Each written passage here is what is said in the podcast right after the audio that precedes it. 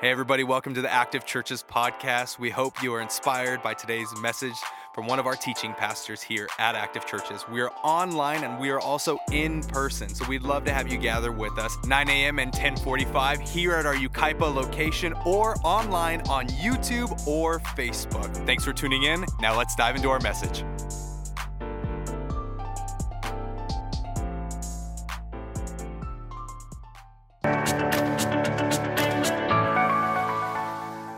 Well, good morning and welcome to Active Church at Home.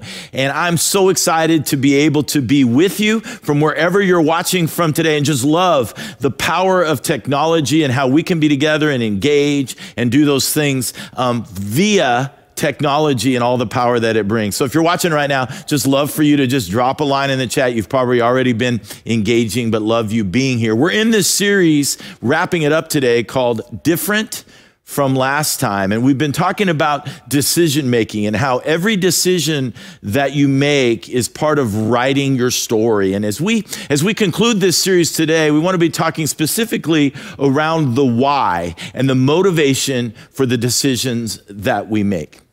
So there's a common methodology that I don't think I really realized until a few weeks ago that takes place in the medical field that just seems crazy to normal people like you and I.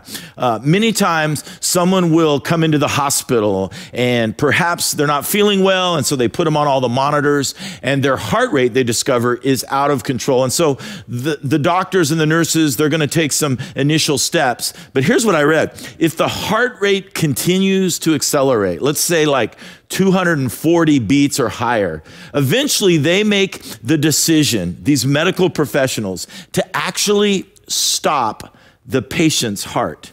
That's right. They grab the defibrillator, that thing we all want to do, right? Like clear, bam. And they shock the heart actually to death, and then they restart it. It's the only thing they can do in the midst of the crisis to reset the tempo and the pace to get the heart back on track.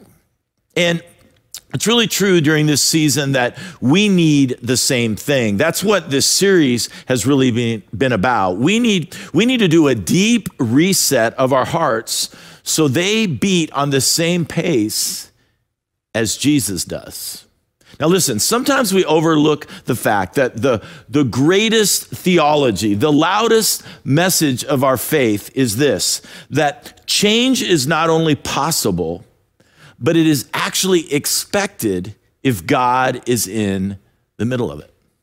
That's something that we in our church community believe is actually possible, that whatever has previously been, whatever choices we have previously made, that things can actually be different than last time, that transformation is actually possible, that something new can spring up in our souls, that it's not just the turning over of the new year that gives us that hope, but it's the faithfulness of our God.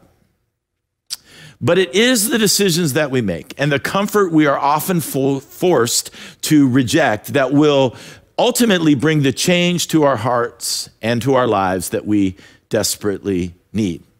And that's actually how Jesus started his entire public ministry. Here's some of the first words that we read about Jesus. It says this, that after John was put in prison, Jesus went into Galilee. And he was proclaiming the good news of God. And he said this, he said, the time has come. It's time.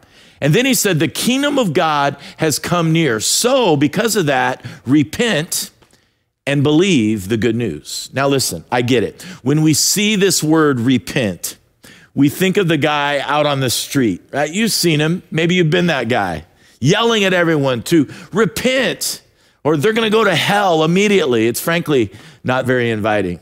But actually, this word simply means to change the direction of your life, to change where you are headed, because you are invited to be part of this new kingdom that God is introducing.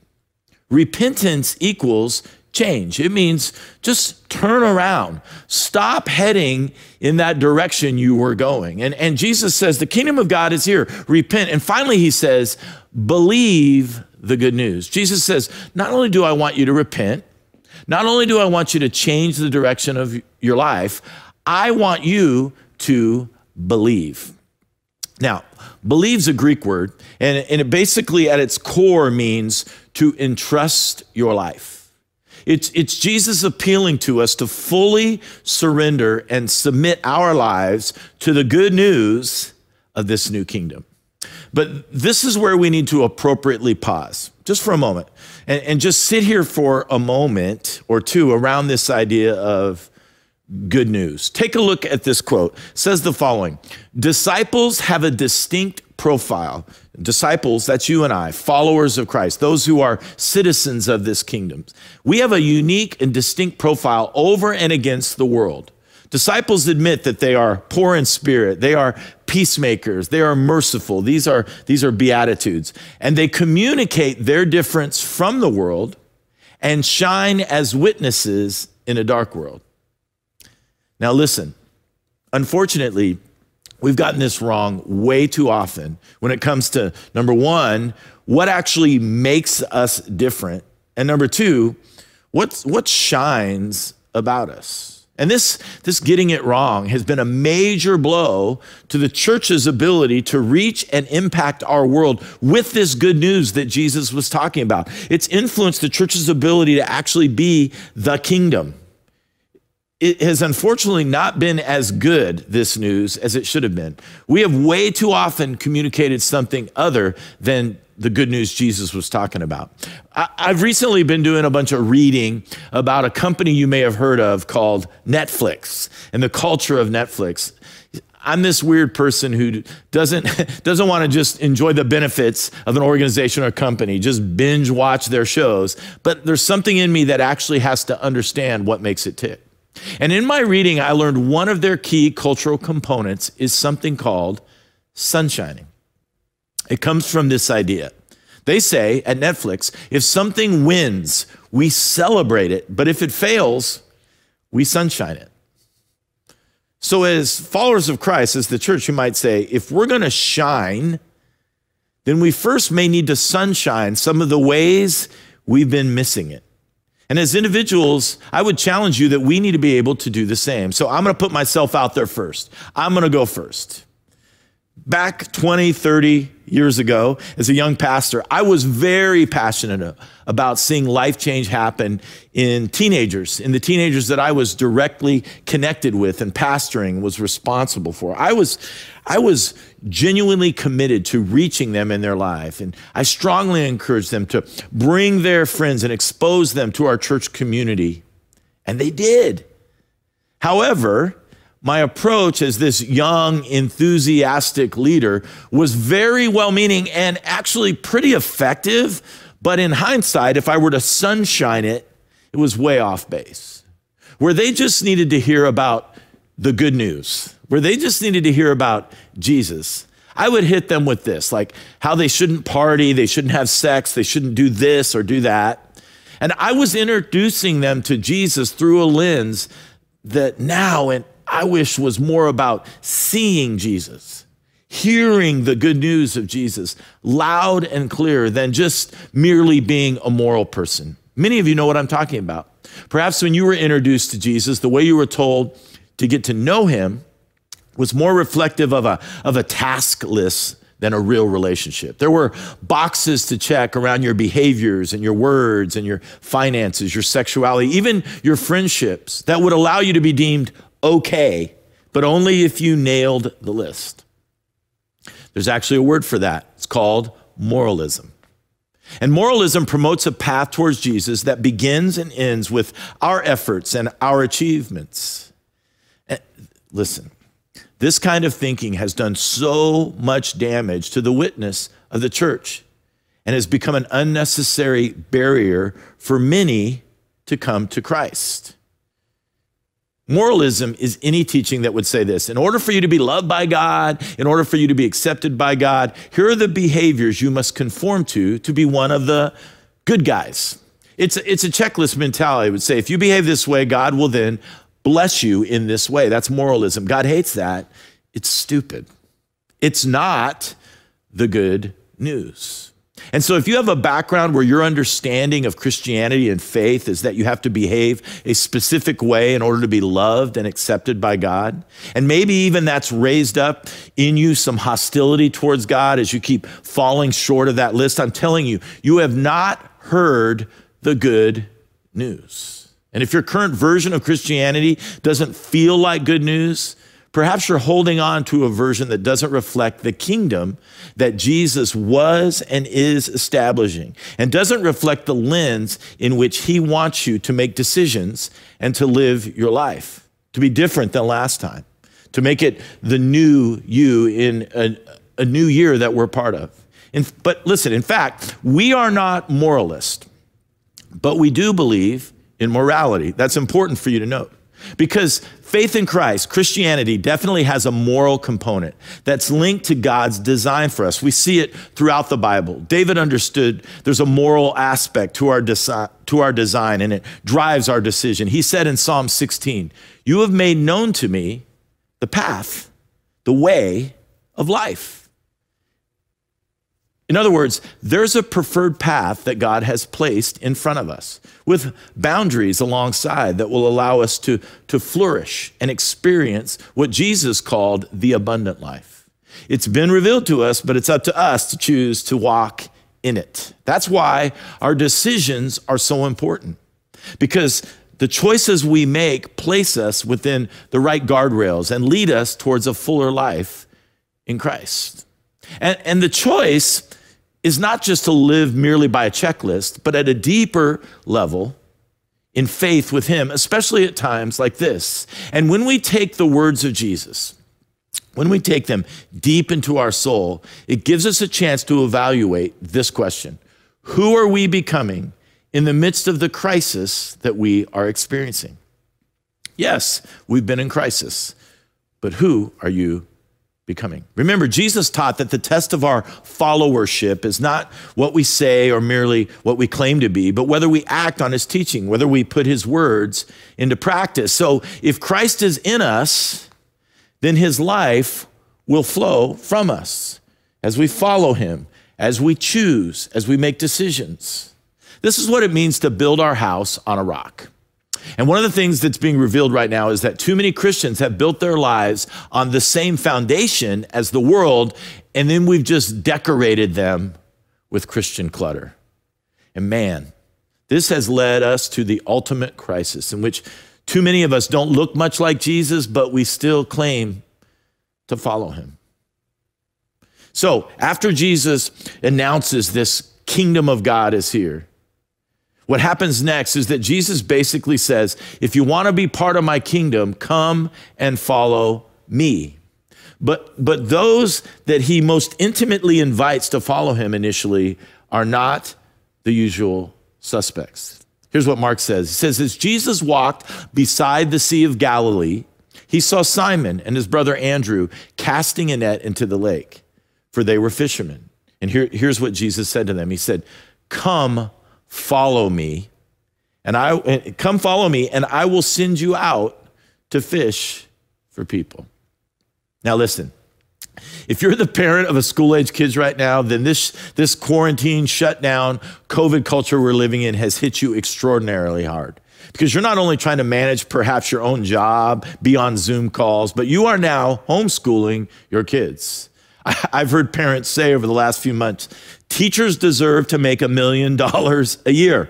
For every teacher out there, we love you. I remember when my daughter, who's now a teacher, by the way, was in middle school, she had this huge project that she put off until the night before. Well, I didn't want her to flunk, so I stayed up most of the night helping her to get this project finished. And when she got back home the next day, I asked her, what grade did we get?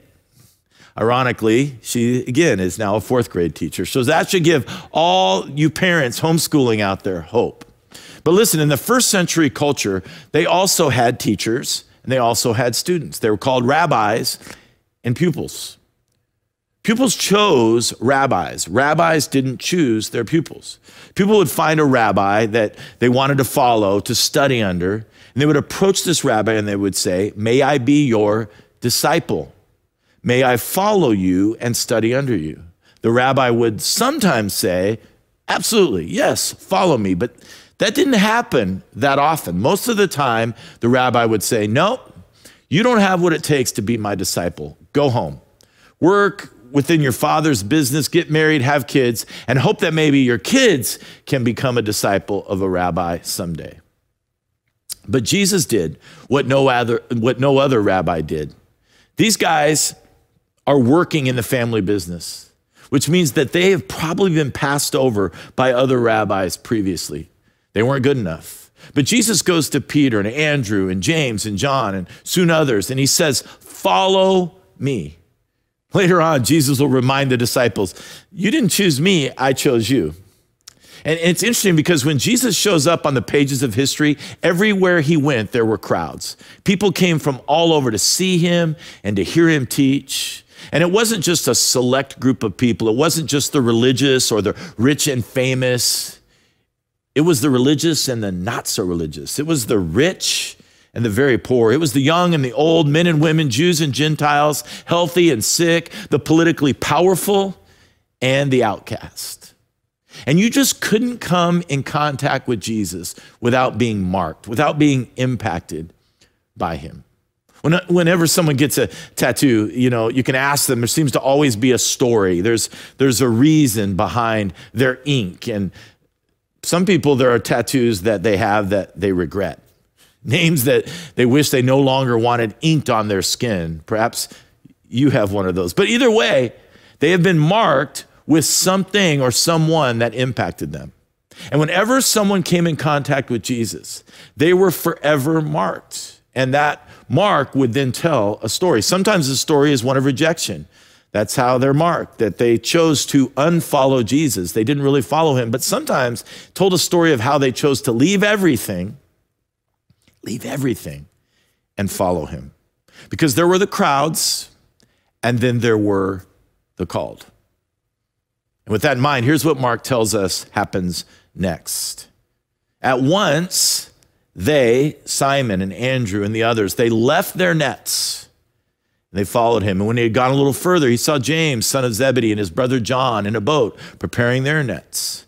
Without delay, he called them also. And they left their father Zebedee in the boat. They actually left their father there with the hired men and they followed Jesus. For all these guys, their nets had always defined them. That was their career. It was their skill. It was their future. Everything revolved around their nets and their fishing business. But Jesus saw something in them that they didn't even see. Jesus told them, your identity is no longer about nets. Your identity can now be as a follower of Jesus. And at that moment, hear me, they had a definite choice. They had a decision to make, whether things would be different, whether things would be new. And here's the real challenge as followers of Christ that makes our choices perhaps differently from the prior ones we've made. Here's the challenge, is that God always calls us from something in order to be called to something. He always calls us from something in order to be called to something.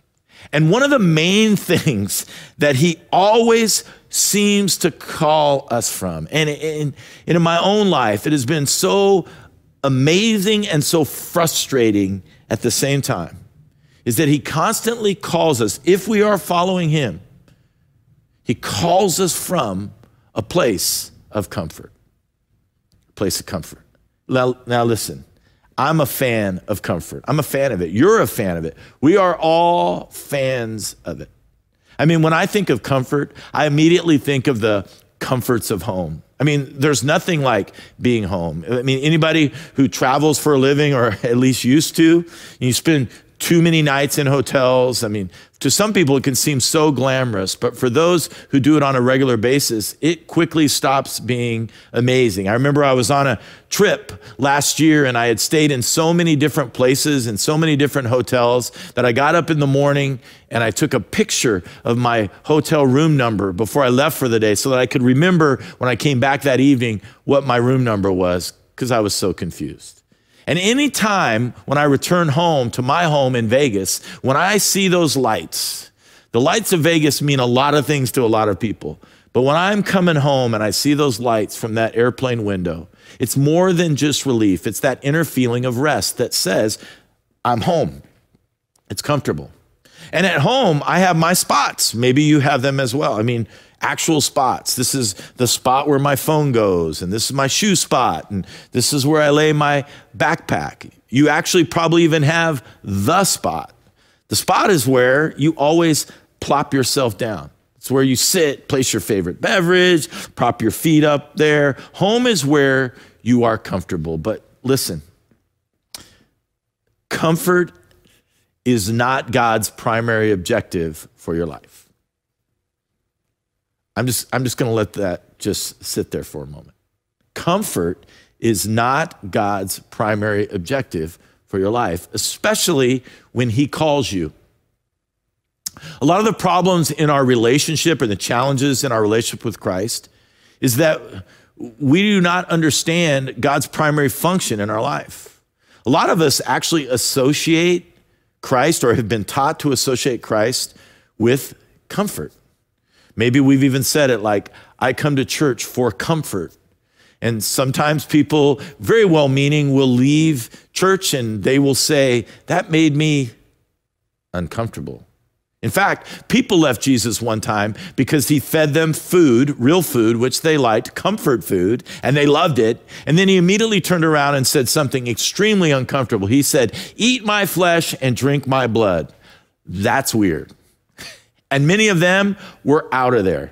They said, that made me totally uncomfortable. So listen, a little theology for a moment. The primary role of Jesus when he was on earth was not comfort, it was confrontation. And I realize you may not like that. You want Jesus to just speak in ways that make us feel better and warm and fuzzy. You want Jesus to be a warm, fuzzy blanket on a cold night. You can get all wrapped up and secure, and that may feel better, but it's not the truth. And it's not the way we grow. And it's not the filter by which we should be living or making decisions. Jesus wants to confront the things in our lives that will keep us in captivity, keep us wandering, keep us from fully stepping into the places that calling that God desires us to walk in. If we misunderstand that, we will be confused when things in our life get uncertain or they get difficult. If we misunderstand this, we will be confused when things are going well and then all of a sudden God changes it up. Requires more of us, or he invites us to step into some new challenges. He invites us to leave the nets that we have been clinging to. If we misunderstand this, we will always associate the presence of God in our lives with being comfortable. But we will then have our theology and our understanding of what following Jesus looks like all wrong. I think some of the challenges we usually associate the enemy with confrontation and conflict. Any confrontation we have, any conflict we have, it's got to be the enemy. But sometimes it may be the enemy who is giving you comfort, and it is God who is putting you in conflict so that you will be faithful to your calling. I mean, frankly, maybe you've been blaming the enemy for God's work in your life. Because listen, to find your calling, to make those right decisions, you often have to forsake your comfort. I know, I get it. We typically want both abs, but we don't want to do the planks, right? We want financial freedom without any financial discipline. But we can't have that. We can't have a divine calling and also have no discomfort, right? We can't sometimes even make the right decisions, the right choices, without also understanding that that's going to cause some discomfort. And that's not how God works. That's not how we find rest in him. Over the last few years, I've kind of gotten into running, which is kind of nuts. And runners are annoying. I know that. Like, if you're a runner out there, just accept the fact that we are annoying. You talk to runners, they're always talking about how far they run and when their last run was. I get that, right? But last year, the most incredible thing happened. There's a runner by the name of Mike Wardian, who I follow on Instagram and social media. And he is an ultra runner. Like, people do marathons. This guy is crazy. And a year ago, here's what Mike did. He ran 7 marathons in 7 days on 7 different continents. And if that wasn't enough, when he got done with that, he ran 3 more marathons when he got home because he wanted to run 10 marathons, 26.2 miles in 10 days. Stop it. But here's the thing. When I think about runners, the reason runners do crazy things like Mike did, and they keep adding miles, is partly because they don't want to be too comfortable. They don't want it to feel too familiar, because then it's not challenging anymore. They don't have something to go after. They don't have to push beyond what they're used to. So they constantly push themselves beyond what is comfortable. They stretch themselves beyond what is familiar. We can't become comfortable with friends that are good to us but are not good for us. We can't become comfortable with a faith that's not growing and do nothing to inspire it and to move it forward. Because if we do that, if we embrace the comfortable, then our comfort will be keeping us from our calling. When God calls, we need to be committed to following, to leaving whatever boats we've been sitting in, whatever nets we've been holding on to. Otherwise, we're just stuck in place. We're comfortable, but we're not called. So I want to ask you, what decisions are you making that are based on comfort and convenience right now rather than conviction? Where are you staying in the boat? Where are you holding on to the nets? Where are you considering your options? Because if we're just going to be comfortable, then be prepared to just grip tighter onto your nets while the invitation from Jesus just sits dormant. Listen, if you go back to the biblical story way back, after the Israelites were rescued from Egypt, they became very comfortable. They became comfortable with God providing a cloud to lead them during the day, fire to warm them, food that they didn't grow or provide, water that at one point came from a rock. They were comfortable with that. But in the story, when God said to the Israelites, it's time to move. It's time to set down your net. It's time to step out of the boat. It's time to follow. It's time to change your situation. It's time for transformation to start. It's time for embracing of your calling. They dug their heels in. And guess what? They got exactly what they wanted. They stayed right where they were. God let them stay there. He let them stay stuck. And that entire generation made the decision, and they missed their calling. They never got home. They never entered into God's purpose, God's calling, and God's plan for them. Listen, that day, those fishermen, as Jesus stood there on the shore, could have chosen the same path. They could have easily settled in for the comfortable, made the decision to lean into the familiar. It would have been no different than the last time, and they would have completely missed the mark. Here's what Parker Palmer says. This is an amazing quote I'd love for you to jot down or take a screenshot of and just ponder and process even after our time together is over. Parker Palmer says this. He says, some journeys are direct and some are circuitous. Some are heroic and some are fearful and muddled. But every journey honestly undertaken stands a chance of taking us to the place God calls you to. And here's that place. He describes it. The place where your deep gladness, your satisfaction, and the world's deep hunger meet. That's the place that I want to decide to be. That's the me that I want to live out in front of God. So parents, listen. As you parent as hard and as well as you can, just remember our role with our kids is not just to keep them comfortable. Maybe our role is to keep blowing up their comfort, keep pressing them towards their calling, whatever that is. Spouses, maybe your role is not just to always keep that spouse comfortable, but maybe we need to do the same, pushing and guiding and encouraging. The friendships that you have, the people in our life groups and in our community. Are we always going to just be comfortable, or are we going to make decisions, the why of how we choose and how we live our life based on God's calling, based on God's conviction, and not just the comfort that we internally want? Listen, you can't enter the kingdom of God when you're trying to be the king of your own kingdom. And God's kingdom demands some discomfort. It demands some conviction. And those are the choices that you and I are confronted with today. And I understand. Some of us are tired, exhausted. Some of us are worn out.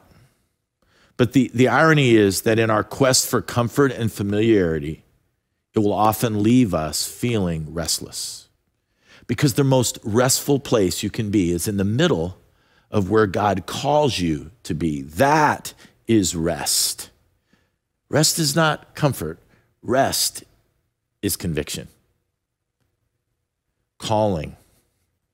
Our calling, my calling, your calling. It's that listening, paying attention, and making decisions in response and in obedience to exactly where God is leading.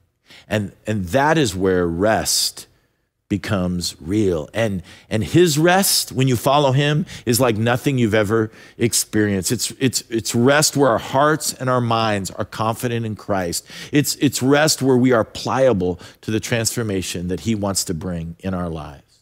It's rest where conflict and challenges are often excessive because it requires us to have faith. And today I want to challenge you, wherever you're watching from, to think about the decisions that you're making as we're still in the beginning point of this new year. Think about the story that you are currently living, but also the story that God may be inviting, may be bringing to you.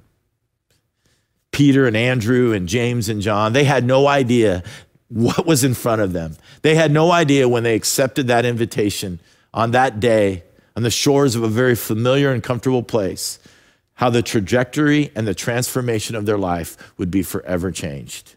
They were leaving comfort, but they were headed into a great adventure that God has prepared for them. And I want to challenge you as you watch today to think about the choices that you made that have perhaps provided comfort, but have not put you in the place that God wants you.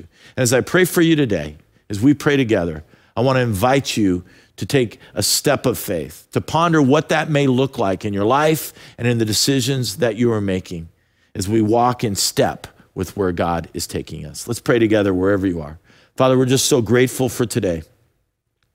We're grateful that transformation, that change is actually possible. And God, I pray that as we follow you, God, that we wouldn't be just following a set of rules and regulations. God, that we wouldn't just be checking a box, but that, God, we would see following you as a daily and constant decision to move into the uncomfortable places in our lives. God, I pray that you would whisper calling into those that are watching now. God, those that may be confused, those that may be filled with uncertainty, God, that you would allow them to be open to the uncomfortable places you are beckoning them right now. God, take us on the adventure of faith. God, we ask that in your name. Amen.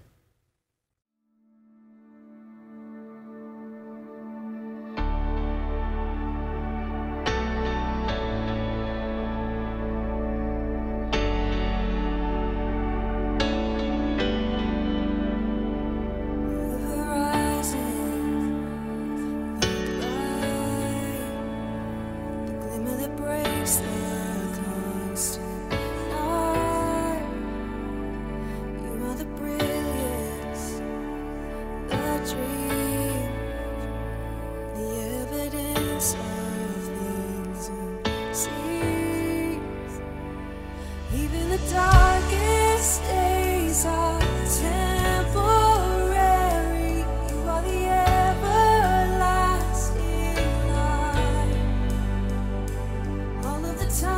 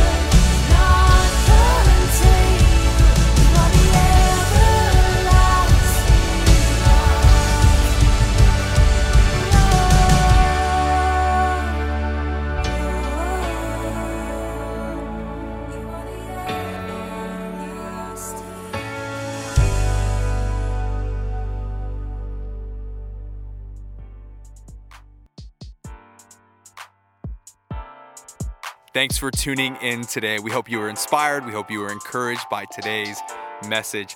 Hey, I want to ask you to do two things. First thing, hit that subscribe button to stay connected to the Active Churches podcast. The second thing I want to invite you to do is go onto your social media accounts, Instagram and Facebook, and go to @Active Churches. Stay connected to the community because together we can tell a better story.